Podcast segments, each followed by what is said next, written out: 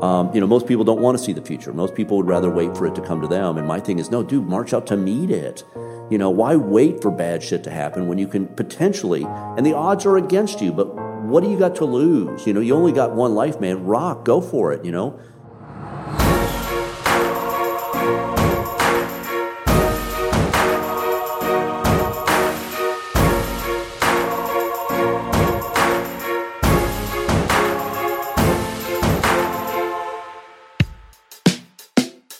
Hey everyone, we're here on the Founder Hour podcast with Robert Egger, who is currently the founder and CEO of LA Kitchen, but he's had several projects in the past that we'll talk about. I met Robert a few years ago. I was working at the mayor's office, and I was involved with some reentry initiatives, and I got to meet you and, you know, learned about the work that you were doing here at LA Kitchen, and I'm excited to kind of talk to you about that and how it's grown and the impact that the work that you've done has had. So we're so happy for, you know, you to be on the show with us, and we're thankful that you invited us into your lovely space here at LA Kitchen. Yeah, man. Well, you know, I love talking about the work we do, but at the same time, I love hearing it in the background. You know, it's kind of fun because, man, this was a big fat dream, you know, coming out to a city, even though I grew up here, to kind of, you know, leave Washington, D.C., where I lived for 40 years and come out here to build something brand new from scratch and to hear it. You know, to be able to hear the people right outside the door where we're talking while we're having a great conversation about past, present, and future. Man, it's a great Saturday morning. Let's get it on. Let's do it.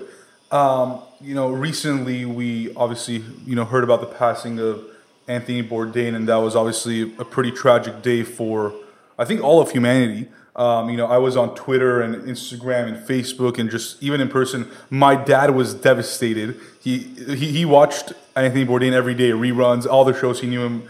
And so did you ever have the opportunity to meet Anthony Bourdain, and, you know, what were your interactions like, and, you know, what kind of man was he? Well, dude, he was exactly what you saw on TV. You know, he was one of those refreshing people that he could be brusque. You know, he was very, you know, he did not suffer fools gladly. But, you know, I was introduced to him by my great friend, José Andrés, Chef José. And, you know, we've worked together for about 25 years, and we started doing, as most nonprofits do, an event every year. And José reached out, and Tony, being a former addict himself, was really down for the idea of coming to D.C., and he came, I think, 3, if not 4 years in a row, and participated in this event we had, the Capital Food Fight, and it was a riot, man. You know, he and José would do that whole battling thing on stage. You know, they'd make fun of each other, and Anthony would, you know, drop dozens of F-bombs, which excited everyone and stayed Washington, D.C. But he was just a really decent guy. In fact, he came and did one of his episodes at DC Kitchen, and actually went out to lunch with one of our graduate employees, Bo, who, you know, Bo and Anthony went and had crabs down on Main Avenue. And like I said, he lent a hand in the kitchen. He clearly helped us raise a lot of money and a lot of awareness. You know, but he just brought a real great sense of authenticity to the world. And I think everybody was fucked up yesterday. It's still hard to understand. Because, you know, like I've said about a lot of people, you know, everybody liked Anthony. Everybody wanted to be his friend. Everybody would have held his hand. But sometimes everybody's not enough, you know. And so, anyway, I just think it's another reason that I love hearing the people outside in the kitchen today. Because, you know, what people oftentimes misunderstand is Anthony's really wasn't a food show. It was a human show that used food. And you know what's wild, man, is, you know, Gazans loved Anthony Bourdain because he brought people to Gaza. You know, and showed the humanity behind people that oftentimes we view through a lens, a variety of lenses. So whether it was his work on behalf of the people, the, you know, Hispanic, Latino cultures that work in the back. I mean, he was, you know, he's just always been really trying to figure out how to get people together through food. So again, man, I think for many of us, whether it's, you know, our dear friend Jose, who's down in Guatemala right now, trying to help people affected by the volcano here at LA Kitchen, back at DC Kitchen. I mean, there's just an army of people, whether it's the best restaurants in the world or the you know, sweatiest kitchen out there. There's just people out there kind of keeping his legacy alive by bringing people to a shared table. Yeah. So growing up in Washington, D.C., what was the goal as a kid? Ben, you know, it's funny. I grew up here in Southern California as a kid, right? Okay. And we moved to D.C. And I was really bummed, man, because I wanted to be a surfer, you know. And here I was then in Springfield, Virginia, you know, Pop had implied we were moving to DC, you know, and in your head you're thinking, you know, 1602 Pennsylvania Avenue, you know, and it was Springfield, Virginia. And it's just my mother sat me down and said, hey, man, one of my favorite movies is on. And we watched the movie Casablanca. And, man, as soon as I saw Rick's nightclub, it's like, bada bing, I want to open a nightclub. You know, I want to be that guy, you know. And so I literally, at the age of 13, just got fixated on this idea of opening a nightclub. And I started sneaking out at night and going to nightclubs. 13, huh? Yeah. No, dude, it was fun. Well, that was a little bit later, you know, when we could actually drive. But, you know, it was a great, interesting time because you were seeing these transitions from, you know, anyway, it was there was a lot of old school nightclubs back then. You know, you had old school comedians, you had, you know, just not non-amplified music, you know, so it was just, it was a playground to go out and plus when I did come of age and, started going out. It was a glorious time because punk rock exploded in the mid to late 70s. But then out of nowhere, the whole world exploded with music. I mean, at a certain point, you think, okay, you know, I've heard everything you can hear, you know. But then suddenly you have computer music. Kraftwerk comes out of Germany. Yep. Out comes Prince out of nowhere and reinvigorates, you know, soul, for lack of a better, soul rock and roll music.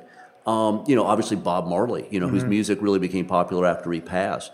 But at the same time, I ended up working with a lot of jazz legends who really impressed me because, you know, I'd go to work in this jazz club because I really wanted to learn what rich people, if you wanted to open, the kind of nightclub I wanted to open was really more about not booking bands, but really creating a big experience. So I really wanted to play with, like a chef would, I wanted to play with music, theater, art, dance, comedy. How many different ways can you get? And it's really important to understand. What inspired me about this idea of a club was, and I won't go too far into this, but if you look at Rick's, the nightclub, right? Yeah. There's the immediate freedom that it provided for people who just wanted to go out for a night and pretend it was the way that it used to be. But every conversations at Rick's involved, how do I get out of here, to the metaphorical freedom of America. So I was fascinated by the duality of the Trojan horse. It looked and functioned like a high-level nightclub. It was everything a nightclub should be. But it was a disguise for something bigger, right? That's what fascinated me. So for me, and you have these thoughts at like 13 to 15 years old? Well, you have to understand, man, I was 10 in 1968, 50 years ago this week when Robert Kennedy was assassinated. Yeah. You know, 2 months after Dr. King. So I came of age and awareness at a time when there was some heavy shit going on. And I chose very early what I wanted to be, the team I wanted to play on. And what team was that? Making the World a Better Place to Live team, you know, the fuck normal routine, you know. I just wanted to be part of people who worked day in and day out to make the world better. And really, man, it was those wild things, but it was also everything that they taught me, whether it was in the Cub Scouts, whether it was in my civics class, whether it was in church. Everything said, you're here to leave a mark, to not an ego mark, but a better world mark, right? This is, I think, what Tony's legacy is in respect, is that idea of you're not here for your own self-pleasure. You're here to, you know, in theory, you can choose. Do you want to be, you know, a part of making the world better, or are you just going to try and insulate yourself and trying to create your own little island? So, but what intrigued me was that you got killed if you were Robert Kennedy or Dr. King, but how could their ideas stay alive? And so I became intrigued by this Trojan horse, this idea of maybe, and this has a lot to do with Berry Gordy and Motown, because if you listen to a lot of Motown records, which my parents did, like many people of that generation, they were very afraid of the changes they were seeing. Because again, when you think about most people who had white people who had this little set thing, suddenly there was the environmental movement, there was the civil rights movement, there was worker rights, there was women's rights. So many people were really afraid of those changes. But Berry Gordy put those ideas to music and made it danceable, and suddenly people could hear it. So for me, a nightclub was about how can you disguise powerful ideas as entertainment and get people to hear new ideas. Through, again, comedy. When I was a kid, you had, whether it was Richard Pryor, the Smothers Brothers, or Flip Wilson, you had huge All in the Family. You know, I know that's a show many people might not know about, but these were ways in which really, I think, diabolical entertainers used their medium of comedy. Right. You know, so that's what I did, right? But like everybody in the business, I had to learn the business, and part of learning the business was the laborious inventory that where you went back and you had to literally count your liquor bottles, count everything. And this was before modern kind of gadgets, you know. So literally it was pencils and paper. But I knew how much food we threw away. And that, interestingly enough, came into play one night when I volunteered to serve the homeless, like many people in the 80s. And this is in D.C.? Yeah, this is back in Washington. So here I am. I'm running nightclubs. What's the nightclub called? Well, it was, I worked at a couple, but, you know, I worked at a place, if you're in D.C., you know, but it was the Child Herald, where the Bruce Springsteen and the Ramones played their first shows. And we're talking about a 100-people club. It was a little bar. Yeah. And then another place, Charlie Bird's, which was, Charlie Bird was, along with Stan Getz, went down to Brazil and worked with Gal Gilberto to do The Girl from Ipanema. But these weren't your nightclubs, No. I was just a student. You know, and they're still in existence now? Some are. No, actually, most of them are done now. I mean, you know, it's fun to watch. Clubs are short life. Well, like most clubs do, although it's fun to see old friends who, my great friend Seth Hurwitz, who owns the 930 Club, and now the Anthem, has done a tremendous service and business keeping music, independent music, alive in D.C. So anyway, but I, like many people, started to see homelessness, and like many people, you know, was empathetic but didn't know what I could do. You know, man, I'm a nightclub guy, you know. So anyway, I went out one night to feed people and just asked innocently where the food comes from, and it was purchased at a very expensive store. And I just said, hey, man, inventory control. I know how much food we throw away. And, dude, I'm in a nightclub where a lot of my friends have gone to catering, and, you know, they're throwing away mountains of food every night. So that's in the back of my head. But then we pulled up I've told the story many times — in front of the State Department, where it was on this rainy night, and here are people out, standing outside in the rain waiting for this truck to show up with another bunch of volunteers with another bunch of purchased food. And here we were serving people out in the rain who had to wander off and find someplace to dry, to maybe eat or sleep, before they came back 24 hours later for another trip. So I just proposed innocently, you know, look, man, you can feed more people better food for less money if you get that food donated. But if you bring it to a central kitchen, you can offer men and women a chance to be part of the solution. Come out of the rain, learn a skill, man. You know, and that way, you know, you can shorten the line by the way you serve it. You can repay, metaphorically, restaurateurs or people with entry-level people. It seemed to me a very practical way to, from an economic, a social, and a business way, to kind of put a bunch of things that are perceived as negatives into a kitchen and make it a positive. But it was like oftentimes new ideas are were just, they were confusing. Many people understandably, but I think really negatively, wanted to keep homeless people in a box that said, you are incapable of anything, I must come out and feed you every night. And I'm like, no, man, that's bondage. You know, that you can dress it up all you want, but, you know, you can love somebody to death. You know, don't think that, you know, just because you have best intentions that you're not having the best results. It's all about the actions, what you do to show that you actually do care and give a shit about them. Yeah, well, again, it was like, I've said many times that what I encountered was charity, which was based on the redemption of the giver, not the liberation of the receiver. And I need redemption, dude. I'm a sinner. Man, I was drinking tequila in the wee hours last night. But the point is... What kind? Herradura is my around the house, my household tequila.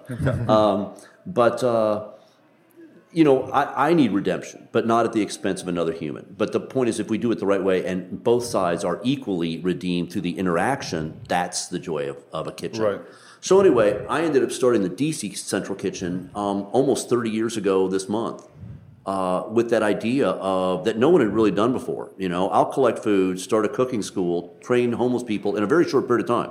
You know, literally 3 months, 12 weeks. And you're not a chef. You left the nightclub world to start it, or was this did it start as a side project while you're still running the nightclub? It started as a side project because I didn't want to do it, man. I ran nightclubs. I'd spent my entire, I mean, literally, dude, think about it, like almost 15 years, you know, being around nightclubs, very focused on this idea of I want to learn everything I can about the business so that I can open up a really powerful club and continue ideas with the power of music. So... But it became interesting. We opened up on George Bush Sr.'s Inauguration Day with food donated. Again, man, Nightclub 101, Showbiz 101, you know. 1988, right? Yeah. If January 20th, 1989 was Inauguration Day. So it's funny because I incorporated the DC Kitchen in June of 1988 and then had to raise money, man. And I was going around DC saying, you know, again, I'm going to take food that would have been thrown away and use it to train people our society undervalues to produce beautiful, healthy meals, and then restaurants. So many people had a variety of concerns. Isn't it illegal? You still hear this urban myth that it's, oh, the health department won't allow you to donate food. And it's like, no, there's absolutely no law that says you can't do that. And if you will support me and give me some money, I'll go buy a refrigerated truck so that I can create a professional response. So that, in other words, I'm not just driving around in a station wagon. Mm-hmm. And even to this day, 30 years in, I'm a mad, time and temperature is the bad guys in my story. So refrigeration is a key part of it. But I had to raise, it took me months until I got a check for $25,000, which was a lot of do-re-mi back then. Mm-hmm. Still is. Mm-hmm. But it allowed me to go get a refrigerated truck, and that was in November, December. And then I realized, hey, man, the inauguration's coming. And with a young white dude's confidence, and that's not to be underestimated, that sense of I can do anything. I just had the swagger to call up the Republican National Committee and say, dudes, can I speak to the director of catering? And after like 30 calls, suddenly the phone answers, and it's like, that's me. And I'm like, my name's Robert Egger. I have a refrigerated truck. I'm starting a program called the DC Kitchen. I'd like to pick up food from the inauguration and start my thing. And to their credit, they were immediately like, that's a great idea. We want to donate the food. That would be perfect. Let's do that. Mm-hmm. And so every media outlet in the world was there on opening day because who could resist that? But dudes, get this. What I thought was going to be something about homelessness, suddenly on day one, I tapped into two interesting kind of energies. One was the latent frustration Americans had almost universally about food waste. Everyone knew in their heart of hearts how much we wasted as a country and felt negative about it. So there was an enthusiasm for what I had innocently launched. But on the same day, I got so many calls from people that exploded my very naive assumptions about hunger because I thought, okay, it's homeless people. Yeah. And suddenly it's like, hey, my elder parent is at home and can't get a meal, or my kid's in an after-school program and I don't get off until 6:00 at night. And suddenly I realized, wow, I can create a lot of meals, but hunger is a lot more than just the lack of food. But back to the connection and why many people still to this day will say, how'd you go from running nightclubs to running a kitchen? A, it's service, and so that's very much at the heart of what I do. And I like service. I've never been, many people look at the service industry and I don't know, it doesn't look as appealing, but I think for people who are in it, there's no other world. I mean, mm-hmm. I love service. But what's interesting is I realized that the kitchen could be a nightclub and that food had the same power as music. Suddenly, all the things I wanted to achieve with music, innocently, that doorway opened, and here I was at the birth of cable television, the internet, and kind of the food culture in America. And I had probably one of the easiest pitches you could make. When somebody would say, DC Kitchen, what's that? It's like, well, I take food society, throws away, train unemployed men and women for jobs, produce beautiful, healthy meals. And when then but it was something everybody could immediately say, wow, that's so practical, so cool. That was that doorway. It was that Trojan horse that I could suddenly maybe get people to ponder who's homeless in America and why.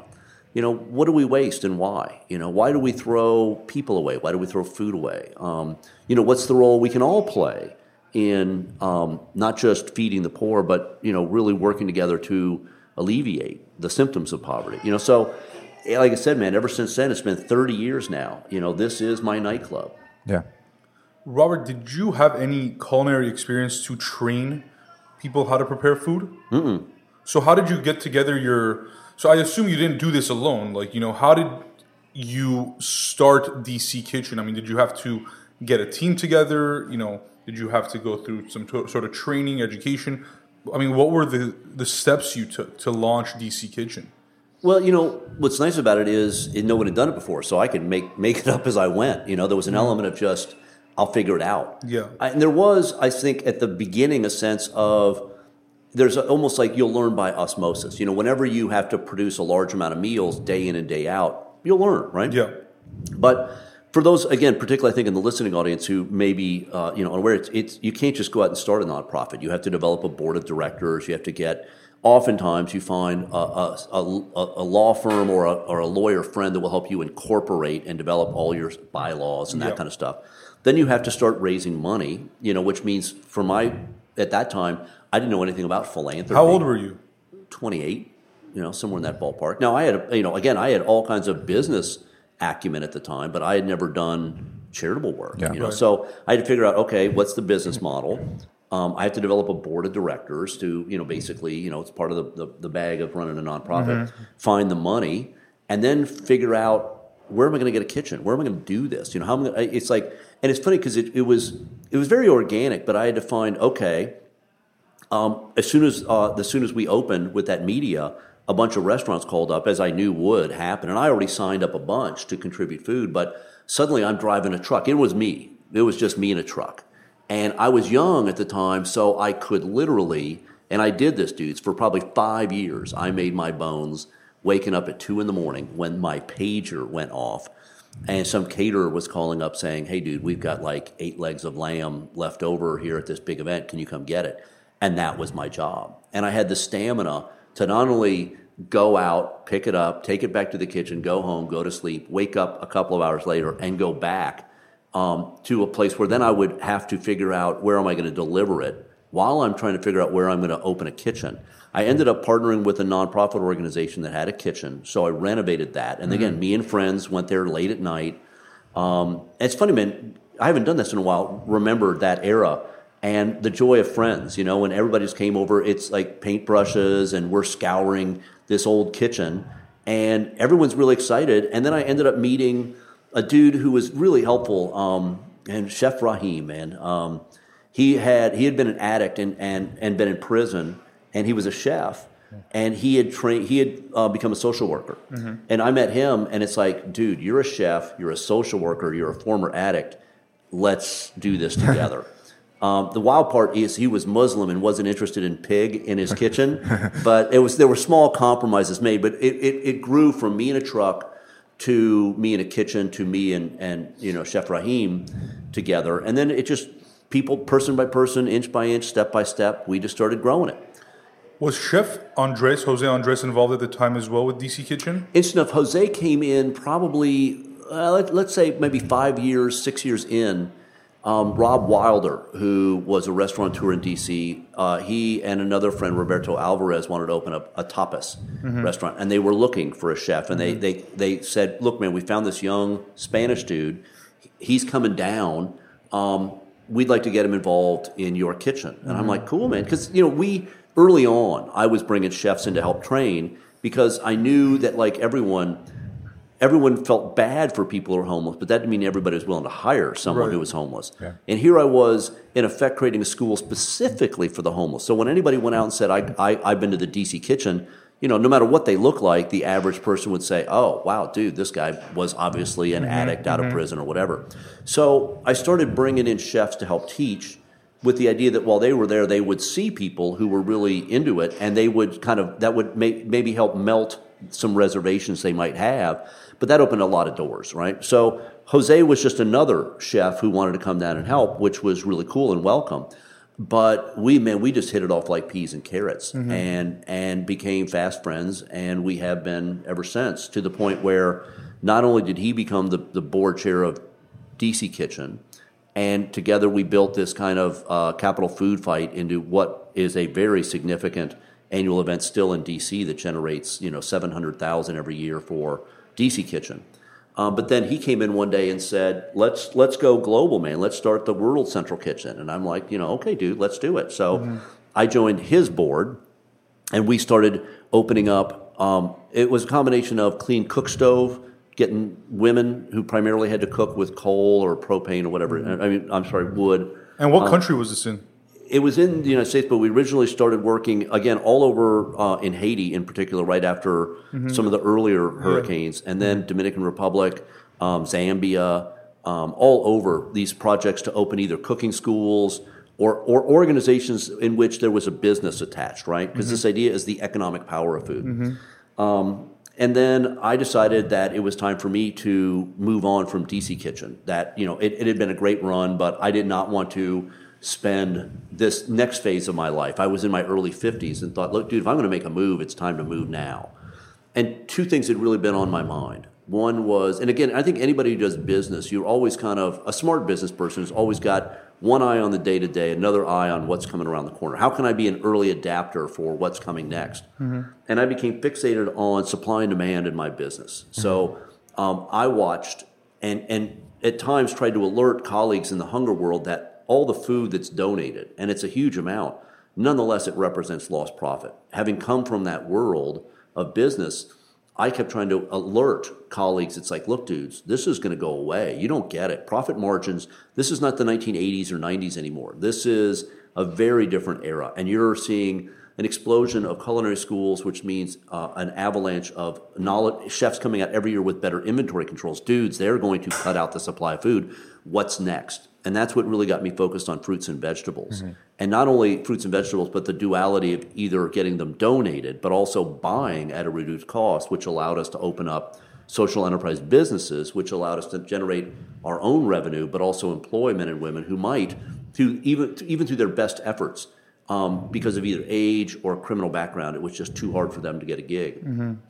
We started doing this, and it really went to another level when the COO of the DC Kitchen at the time and the current CEO, Mike Curtin, really started saying, let's go out to the farmers in Virginia and buy food. And then the Obamas came in and wanted to do school food. And we jumped into that wedge very deftly mm-hmm. to, again, be part of helping America see the viability of buying local and producing scratch-cooked meals for school kids, right? Which a lot of people wanted to do it. We just added the element of let's employ people who might have spent their youth tearing the city apart, and now they have an opportunity to be part of putting it back together while they're getting a wage, right? So I came out to LA because fruits and vegetables, as I suggested, are really the long-term viable supply of food. But I also became really, and it's not a popular issue, but I became fixated on the issue of seniors and mm-hmm. poverty. Mm-hmm. And in 2002, I did a gig speaking at Meals on Wheels annual conference. And the CEO at the time, Eden Borden, said, you know, we got a waiting list in half of American cities. And that was like a 2x4. It was like, wait, time out. 80 million baby boomers are coming, and you've got a waiting list already. And the supply of food that charity relies upon to feed people is decreasing. That's a real problem in the future. What are we going to do? So that began this new march of mine to say, again, how do you feed more people a healthier meal for less money? And that's what brought me to LA, which is, you know, where we sit. You know, I'm glad you brought that up, but I also want to talk about, you know, the transition from DC to LA. You know, well, first of all, I want to kind of ask, did you have a family at this time? And, you know, what was your personal life like? Well, you know, I've always been really lucky, man. I married, even though we did not go to school together, I've always referred to her as the coolest chick in high school. You mm-hmm. know, I just married, we met when we were very young, got married when we were 24, 25, and we just had our 34th wedding anniversary. So it's, I'm real happy. And we have a beautiful daughter who was raised, interesting enough, at the DC Kitchen. I trudged around in a backpack picking up food. But you know, it was a time in my life where, again, daughter was off at college, wife and I doing really well, but saying to ourselves, you know, look, we got a choice. We can either coast or, you know, do something badass and new. Let's cash our chips in, man, and go. Let's do something bold. So, you know, a friend of mine out in LA reached out to talk about food hubs, and I said, you know, look, actually, I know LA really well. And what you really need is a processing kitchen where you can really get a ton of this fruits and vegetables, but stabilize it. You know, anytime you pick something or pluck something, it starts to go bad. So time and temperature are the enemy. So this idea of having a kitchen where you could chop, dice, puree, juice, zest, bake with the pulp, you know, compost, just radical no waste, while you squeezed every ounce of opportunity out of what you get. But, you know, I got $1 million out of great old friends at the AARP Foundation. Mm-hmm. You know, they were really down with this idea. And I think they instinctively knew that there was a crisis afoot and that the traditional charitable responses weren't really adjusting. So, for example, in my business, the average way food is distributed to people in need in America is through pantries and food banks.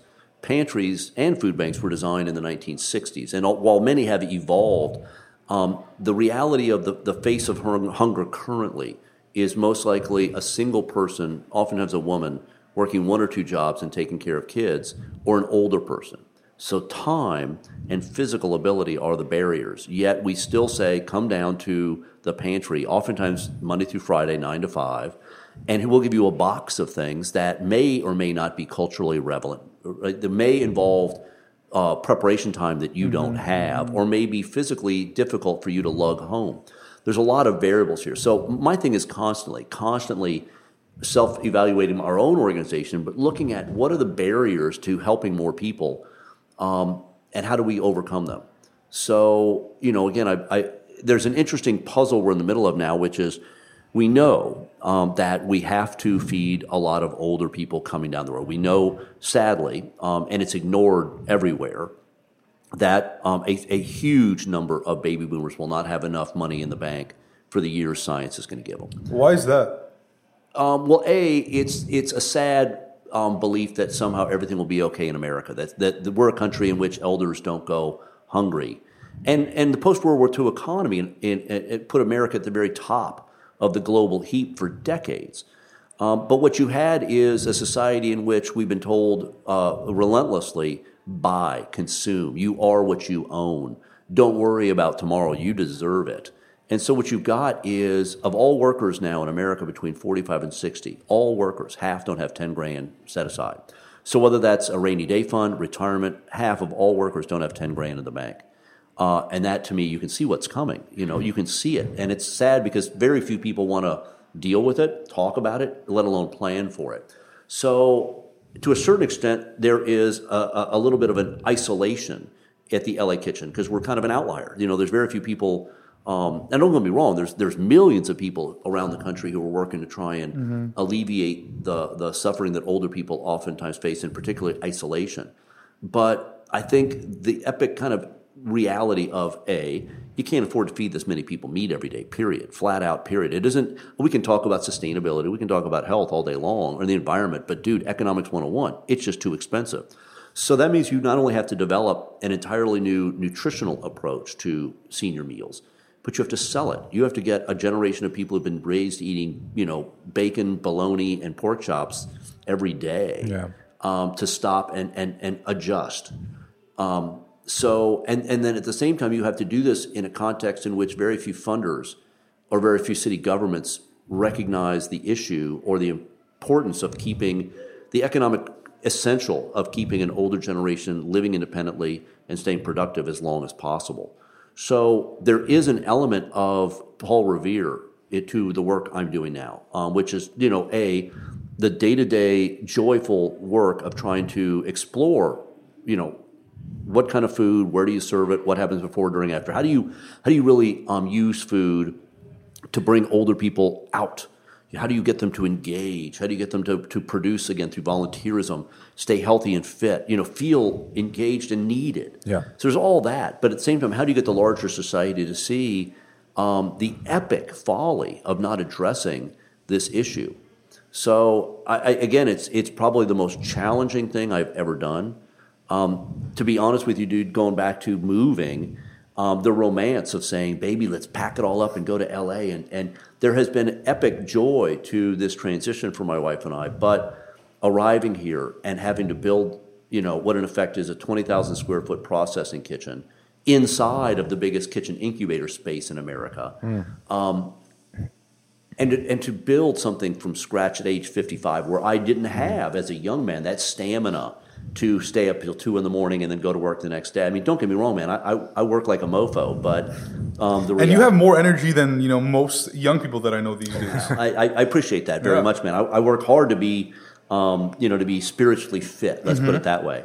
But it really was, man. It has been exhausting, and there were some real serious near misses. Now, when I came out here, my hope was similar to the work we had done in Washington, D.C. with the schools, that I could come here to the Department of Aging, and every town's got some group, that I could really do business with them, and that we could, in effect, partner to really experiment so that L.A. could be at the very forefront, that people could come from around the world to say, wow, look at what L.A.'s doing. And I chose L.A. because obviously I have proximity to the Central Valley and amazing food, but it's one of the largest concentration of older people, but it's predictably going to be one of the early onset places where older people will be open to vegetarian. Southern California has this lifestyle. So you can see it's going to happen here. I was also intrigued because LA is a town where, for the first time in the history of this town, there's so many content producers. And particularly now that Netflix has really opened the game in a big way, that you're going to have interesting new allies in a generation of older actors who will be able to get work in their old age without necessarily having to change themselves physically to keep the gig. And these are going to be natural allies who will say, you might recognize me for my long career in entertainment, and I'm still working, thank goodness, but it's my diet that helps me maintain my energy and my fitness and my beauty. So these are all things that I figured would be powerful allies in emanating this idea of better food for older people. Mm-hmm. But I ran into a real wall, and it's not good, bad, right, wrong. Sadly, it's oftentimes the kind of calcification of big groups. And I found here, sadly, in the Department of Aging, a real genuine reluctance to experimentation with what a meal could look like. So, for example, what I found is there's great barriers. The four-compartment plate is a massive barrier. You know, whether it's, no matter where you go in an institutional setting, there's always that preformed plastic plate that oftentimes says, here's where the piece of meat goes, and that's your entree. And so I came out here with friends who were founders of Tender Greens, Sweet Greens, Jose, multiple chefs. We actually interviewed, I don't know if you know Eric Oberholzer. Yeah, totally. Yeah, Eric was on our founding board. Yeah, he was our second guest for this podcast. So yeah, he's a great guy.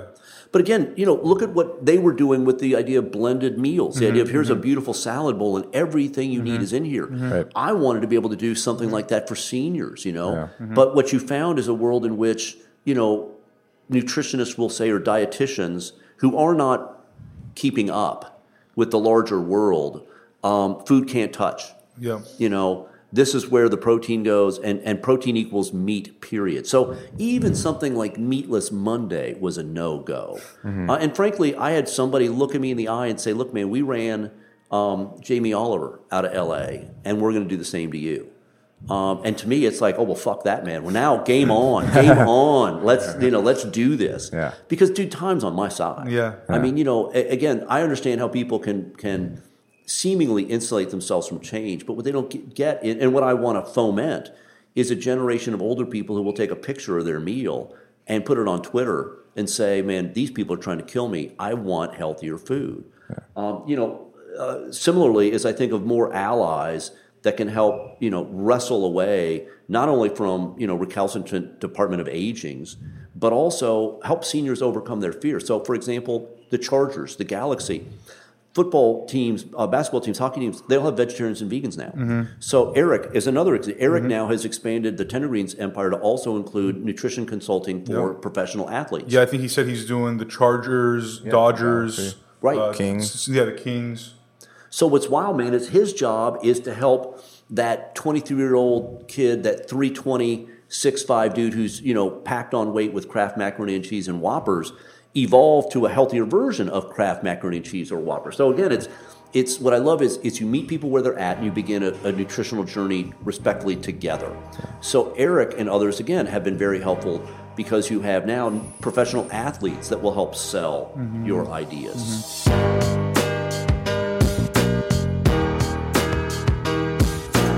So you launch LA Kitchen in 2013. You run several programs through here, Impact LA, Empower LA, Strong Food. I know about a decade before that, you actually wrote a book. Is that right? Yeah. Why did you write a book? How did that come about? Well, you know, man, I could be, and I still can be really self-righteous about it. And I try to be honest about that's I won't say a failing, but there's an urgency that I sometimes don't feel that the nonprofit sector gets. We've become complacent with this sense of, well, we'll just do what we've always done. We'll feed the poor with leftover food. And it's like, dudes, you will not. That's going to go away. You have to think. And so what I was trying to do was alert the sector to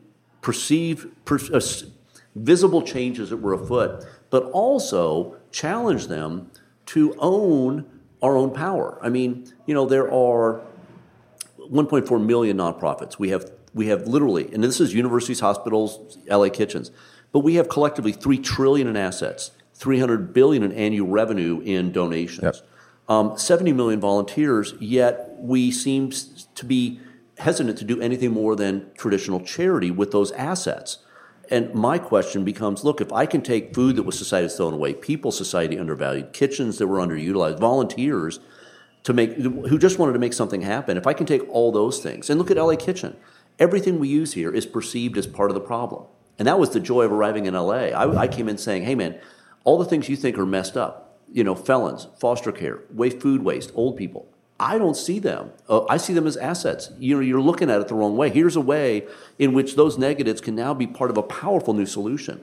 So I would only ask the same of the larger charitable sector. You know, it's like, dudes, if we can do all this with stuff that was being thrown away, what can we do with $300 billion in annual revenue and the energy and idealism of whether it's an older generation who have the deepest well of life experience in the history of the world, or a younger generation raised doing service who are hell-bent on social enterprise and really almost taking capitalism apart and putting it back together. And I think that specifically this younger millennial generation sees that. I mean, like, I've been, a volunteer here at LA Kitchen several times with different groups that I'm a part of. And every time we have to turn away people because we're just always at max capacity because they love being here, not because they're chopping up fruits and vegetables. They see the bigger picture. Right. When I was working at Mayor Garcetti's Office of Reentry, working with the formerly incarcerated, one thing that I learned was that, there's an overabundance of food, on Skid Row, and that, and we're just making it a bigger problem by making more comfortable streets as opposed to focus on taking these people off of the streets, providing them housing, providing them jobs. And that really got me thinking, and that's why, I joined a lot of these different groups that focus on, homelessness or reentry or just kind of these social issues that impact LA specifically. And I think that you guys are obviously doing that, so well. But I'm curious, how do you keep educating yourself? How do you stay up on the trends? How do you foresee these things? It's incredible the knowledge you have, but it's also incredible that you do something about it almost immediately. I appreciate that, dude. I work hard at it. Now, I'm real lucky, and I've alluded to it earlier, but I don't want to underemphasize. I'm a white dude in America, so I had opportunities that many others wouldn't get. Now, I use those opportunities very deliberately, but the rarest gift that anybody in my position can have is time to think. Most people, man, it's head down, keep the payroll and the lights on. So I've had the rare, I have room to breathe. And not only that, but I've helped about 60 kitchens open around America. And we've opened another thing I started called Campus Kitchens, which are about on set. So I've traveled extensively, which has given me an incredible opportunity to see other ideas. So I've tried to use those very deliberately. Now, I find it challenging. I mean, I really like this idea of probability, what's coming next. Women outlive men, women outnumber men. Hey, the next Me Too movement is going to be ageism in America. So those are the kind of things I like playing with. But the hard part is it doesn't mean everybody wants to see the same thing you do. Most people don't want to see the future. Most people would rather wait for it to come to them. And my thing is, no, dude, march out to meet it. Why wait for bad shit to happen when you can potentially, and the odds are against you, but what do you got to lose? You only got one life, man. Rock, go for it, So it both is exciting and exhilarating for our team here, I think, to be, for example, even if it's something like in the middle of everything, we had the Sepulveda Pass fire that rapidly moved into Ventura County and teamed up with Jose. And literally, let's just start cranking out meals. And we ended up doing like 35,000 meals along with a whole bunch of chefs and great people up in Ventura who really, really kind of rallied to take care of their own.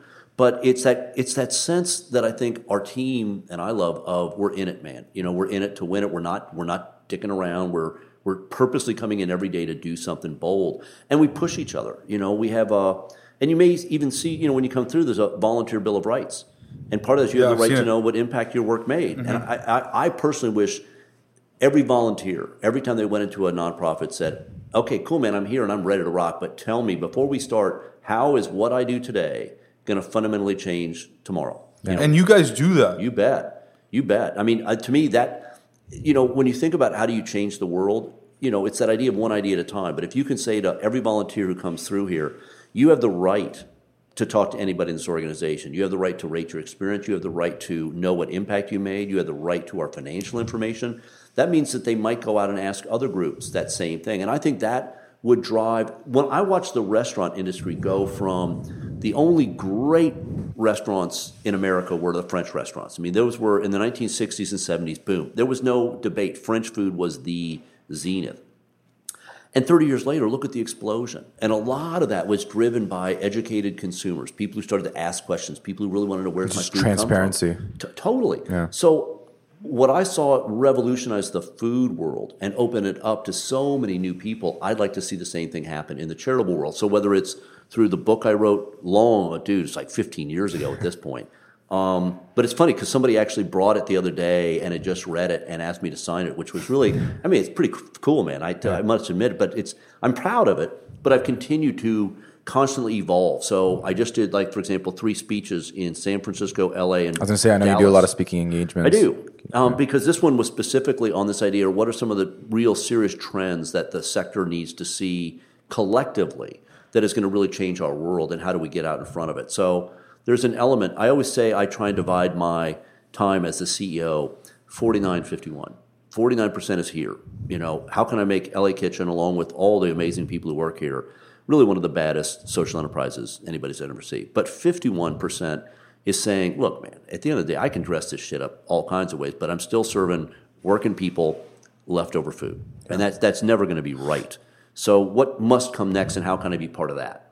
As a nonprofit leader, what advice would you give to younger folks who see a need for a nonprofit, but maybe you're looking at it like, oh, maybe I'm not experienced enough, or maybe I'm not at a place in my life where I could just like only start a nonprofit, and how am I going to support myself, et cetera, et cetera. What are your thoughts on that? What would you tell them? Well, you know, the future of the world is not more nonprofits, and the future is not nonprofits acting like business, even though there is a case to be made for efficiencies. My opinion, the future of the world is business that behaves like nonprofits. Mm. You know, it's the idea of a social business that needs to make profit, but that we start to move away from the kind of Milton Friedman school of economics that say your number one job as a business owner is to make money for your investors. You know, I think that we need, in effect, kind of a consumer rebellion in which people say, look, if you choose to make billions of dollars, but you're, in effect, shutting down businesses all over America so you can get wealthy, that's your prerogative as an American. God bless America, yay. Mm. I'm not obligated as a consumer to help you.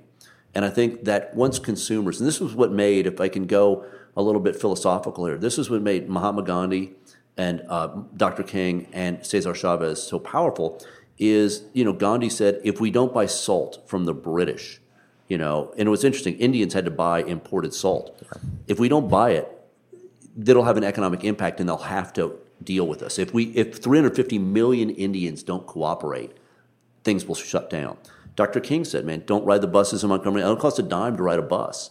You know, Cesar Chavez says, don't buy table grapes. So I'm fascinated because all three of those men used the boycott, which is in effect saying if poor people don't participate, the illusion of power is revealed, and suddenly you have an enlightened consumer who realizes, wow, the way I spend my money is the difference between the need for charity and a different world. Social enterprise to me, which is what we do a lot of. You know, how do we create jobs for men and women, buy food, and then create products that we can sell, which underwrite the cost of our program, which only helps more people not end up on the street or not end up back in prison. How can we, through those kind of sales, help a larger society realize that the greatest volunteer act we do every day is consume, buy. You know, literally shopping is, you know, no one says you have to buy things anywhere. You can go wherever you want. So imagine, for example, if the nonprofits of America put together a little seal and said, hey, man, thanks for volunteering, but when you leave here, look for this seal that the United Nonprofits of California, LA. Every time you shop at these stores, you diminish the need for us. You know, you want to help hunger go away, spend your money differently, and here's the stores that pay a good wage, reinvest profit, give people the day off to vote, provide childcare, whatever. We could drive consumption to diminish charity much faster than we can meet the need with checks at the end of the year. So to me, that's probably one of the great opportunities for a younger generation that won't have the extra money that my generation did. You know, as the global economy shifts, that era of extra in which food, money, time, buildings, clothes, all the things that supply the nonprofit sector, which is the extra of America, a lot of that's going away. Yeah. And so for a younger generation, I think it's going to be, and to your original point, man, and I'm sorry for the wander, But I'd say to a younger person, you know, go start a business and run your business like you care about the place you live. Yeah. You know, make the way you treat your employees or your customers or the earth or whatever, make that your philanthropy. You don't have to quit your job, man, and put on, you know, kind of a hairsuit and, you know, walk around. There's an old saying, man, come down off the cross, we need the wood.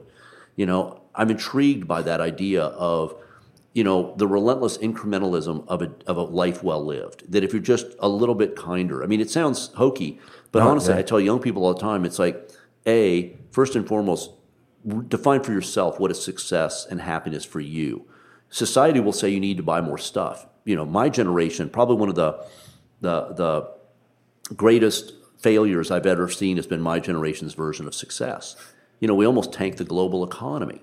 So don't go down that same journey. Define for yourself, but never underestimate the as Robert Kennedy said, you know, every time somebody stands up and acts out against injustice, they send forth a small ripple. And from a million different sources, those ripples can create currents that can wash down.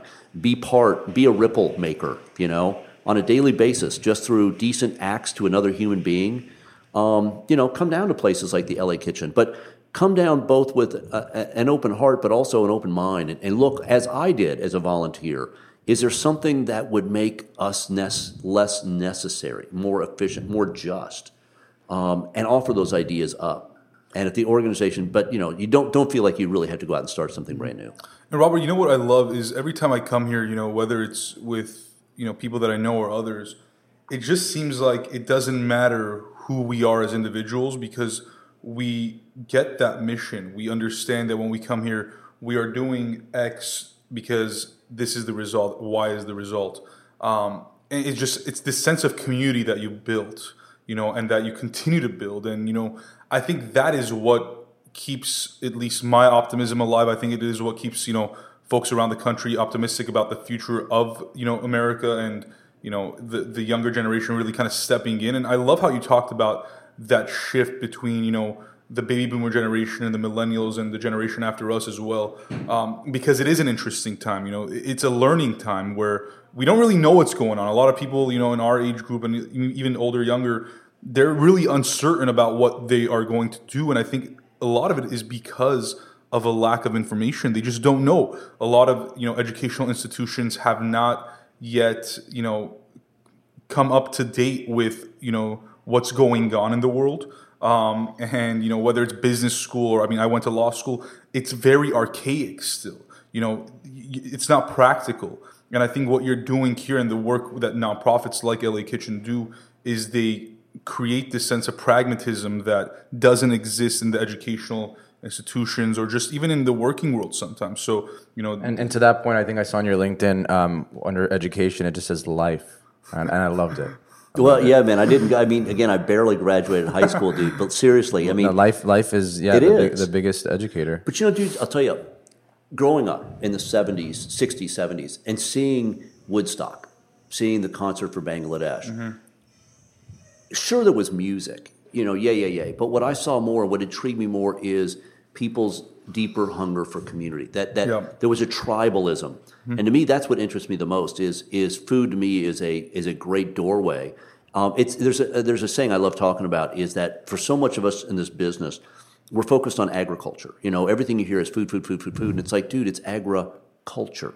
You know, that's what interests me. It's what's the role that for 12,000 years people shared over a simple meal or a harvest. And it sounds archaic and maybe even a little naive, but what people don't get is there is this deeper hunger in America. People are desperate. Obama touched it. President Obama, I should say, touched it. But you can see there's this insane energy right below the surface. And once you know it's there, it's like gold. I mean, you know it's there. You're just trying to figure out how to mine it. But dudes, to me, this is the power of food is it brings people from a million walks of life into a place where they're open. They're ready to try something new. So, you know, for an example, one of the things I'm really interested in is you go to the average big food conference and people will say, man, we got to take back the food system. And, you know, like, retweet. But it's like, dudes, there's only one way, and that's creating an intergenerational political alliance. Hmm. And, you know, right now you're seeing huge efforts to keep generations divided and fighting. Literally. I mean, every day there's a new article, you know, 20 things that millennials hate about boomers and 30 things we hate right back at you. Mm-hmm. And I think that's purposeful, man. There's an effort. And I'm like, no, dudes, we got to get generations together. And boom, what could you possibly get that would get older and younger potentially to agree? Food policy in America. So it's another example of the power of food. Yeah. Is that idea of, wow, what would it be like to create, to basically get old and young together and say, hey, look, we can probably approach this and put both either a baby boomer's latent desire to, many of them want to return to the 60s. And it's like, dude, there's no going back. But you can reclaim that energy and that sense of urgency and commitment to something in your later ages. And for a younger generation, I've said so many times, it's like, dudes, why occupy the street? Take over the town. There's 100 million of you. Mm-hmm. Dudes, register to vote. But that idea of aligning people together and finding an intergenerational pact, dude, that's something I really want to explore. Mm-hmm. And you talked about early on about, the future. What is the future, like for you? I know we talked about aging and, formerly incarcerated folks and, a bunch of other, social issues that concepts like LA Kitchen are helping solve. But what is the future, like for you personally? I mean, I don't see you stopping working anytime soon because you have more energy than me. And that's something because I just talk and, just do stuff all day. But, what do you want to do? And also kind of to that question and something that Pat and I were really pondering, when we heard about Anthony's death was, how do you define happiness and success? Because, Pat texted me yesterday and he's like, I don't get it, man. He's like, this guy traveled the world, This concept is like self-actualization and enlightenment, right? And you would think like, Tony had that. Like he traveled the world, he met different cultures, he was immersed in those cultures and that gives you a sense of joy, right? Mm-hmm. And almost belonging, but deep down you just don't know. But what are your thoughts on that and well, dude, what's funny is I think a lot, man. I'm going to be 60 this month, and that's a real trip. You don't look it, by the way. Oh, well, dude, you're kind. Yeah, but there is a sense of, don't fall into the trap of I'm getting old. It's like, don't fall into that trap. And it's hard because there are physical things that start to shift, man. It's just the reality of it. You can feel it, But at the same time, I must admit, man, one of the things that I'm so honored, it's like you all coming, two young guys coming and thinking I'm relevant, to be relevant and to feel like you're still contributing. Mm-hmm. This is what people want, whether it's, literally people asking your opinion or people asking you to come in and work next to them or be part of something.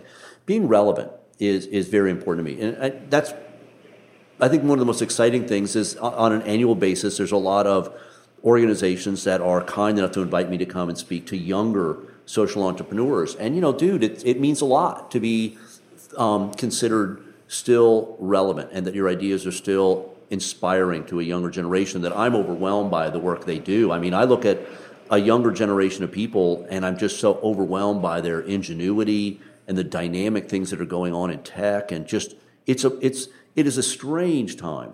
Yeah.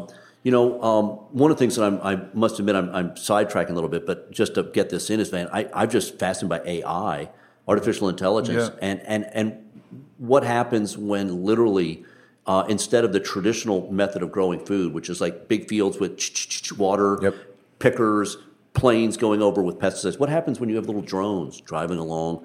I mean, these... Which they already do. They have, like, drones flying over. Like, there's actually a USC professor that I know that developed this technology where the drones, they, like, partner up. They team up together. Totally. And they fly over and they, the pesticide stuff and all the water. What needs water, when it needs water, what needs everything. Picked. Yeah, it's insane. So... what does that do for employment? I mean, look at right now for older people. It might be, hey man, I'm retired. I don't have a lot of money, but I got my Social Security, but I drive Uber. And it's like, okay, man, I love what I do. I see people. I get to drive around the city. Yeah. Suddenly, boom, driverless cars come. What happens to all those people? So there is an element of great concern, because humans need to be engaged. There's this. It's funny when you go back in time to the 1940s when after World War II, for the first time in the history of the planet, an army came home and didn't go back to the farm. That had never, ever happened. And we forget that was wrapped up in a joyful, yelp of like free at last. I mean, for a lot of those men and women, it was like, thank you. I don't have to go back to that fucking farm, And we forget that so much of our advancements are wrapped around the idea of this 12,000 years people thought if I only had time to paint, if I only had time to love my spouse, take a walk, see the world as it is. And we think we've romanticized that idea, yet I think there's an element we all have that we need to do something, you know. So to me, this is the most powerful aspect of the work I do, is it's not chopping vegetables all day. It's finding ways to get people to come together around the process of preparing meals. Mm-hmm. So whether, and my favorite thing when you go out there is when somebody who might have spent 20, 30 years away in prison is suddenly sitting around a table giving them, you know, showing them how to hold a knife, how to cut this up, talking, laughing, and that the whole table is looking to that person for what do I do next? And I love watching that moment in which both sides kind of drop their guard a little bit and allow, you know. It ends the stigma. It does. It does, because it humanizes them, you know. That's the problem with media, is at least my problem with media is they, specifically about, you know, formerly incarcerated prisoners, is every time that you see them, they're behind bars or they're in their orange, you know, attire in, you know, in court or in jail. That's the image that you've portrayed. But then when you see them in a chef's kind of jacket with a knife chopping vegetables, you're like, what? That's the same person, you know? So that's the problem, is the imagery that we've put out there. Right. And again, that's what we try to do, is counter that with another image. Exactly. And, you know, I always say, man, I'm in the bravery business. Mm-hmm. So whether it's helping somebody be brave enough to see themselves as something other than a former felon, a returning citizen, or whether it's someone who thinks if you're in prison in America, you must have done something wrong. The cops don't arrest you unless you've done something wrong.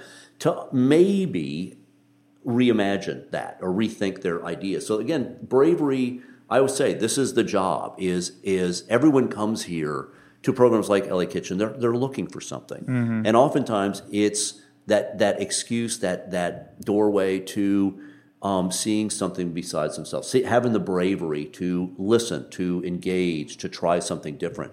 I mean, today, I love our team here because they're always trying to come up with ingenious ways. Now, we do a lot of events that celebrate the diversity of LA. So if you come, for example, to most volunteer calendars put out by most nonprofits, the big annual celebratory days are 9 times out of 10 Judeo-Christian Western holidays. So what we did is looked at the whole thing and said, I want to know every faith tradition's holy days. I want to know every Independence Day, every Liberator's birthday. How many different ways can we say, at LA Kitchen, we respect, honor, and celebrate your days, your people, you know?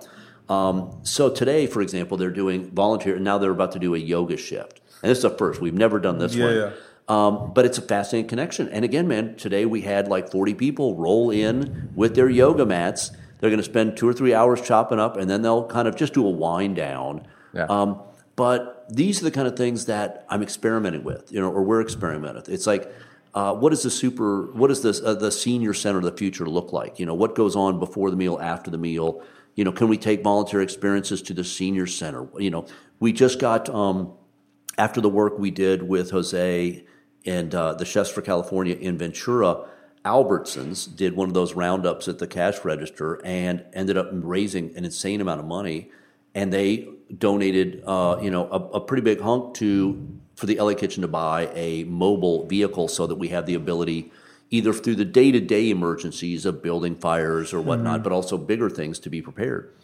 But that idea of how can we use that thing, man, and go out onto the streets where seniors come, and instead of saying, come down to this adult daycare center, it's like, man, meet us in the park. Man, we're going to have a nutritional bingo thing in the afternoon. You know, we're going to have a volunteer experience. You can chop vegetables up here on the picnic tables.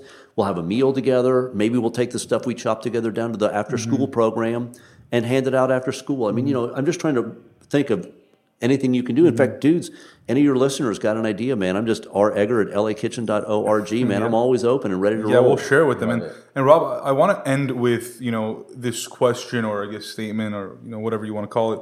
But, you know, throughout this, you know, 3-4 decades of, you know, being involved with, you know, DC Kitchen, LA Kitchen, you know, what has been one of the most touching stories, you know, that really left an impact on you? And, you know, and you just said to yourself, like, this is why. Like, this is why I did this. You know what's wild, man, is I'm reminded of this because last night I watched the episode of No Reservations where Tony came to DC Kitchen. Yeah.